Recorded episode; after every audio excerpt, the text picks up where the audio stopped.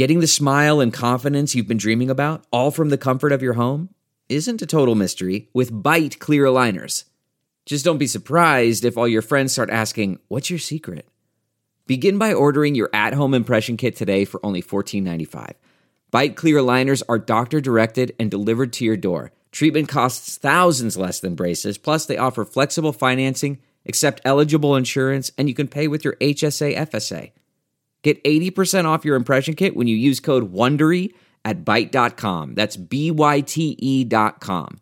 Start your confidence journey today with Byte.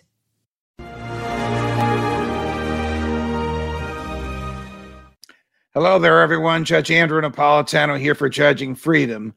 Today is Friday, April 8, 2022. It's about 2.30 in the afternoon here on the East Coast of the United States.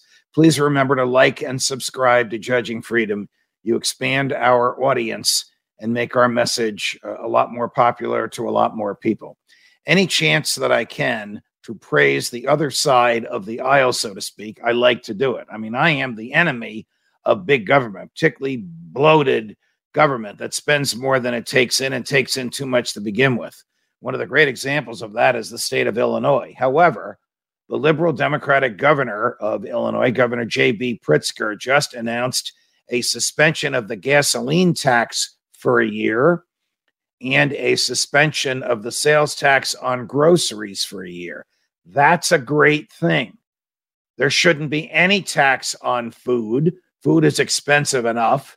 There shouldn't be any tax on gasoline, particularly in those parts of the country where you must drive in order to get from A to B, from home to church, from synagogue to home, from clothing store to food store to grocery store to home.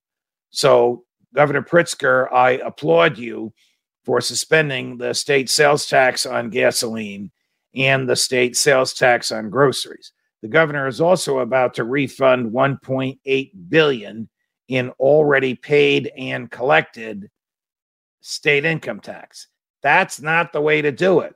Refunding money already collected costs money and wastes money. Instead of sending them a check which will look like it's coming from you, Governor.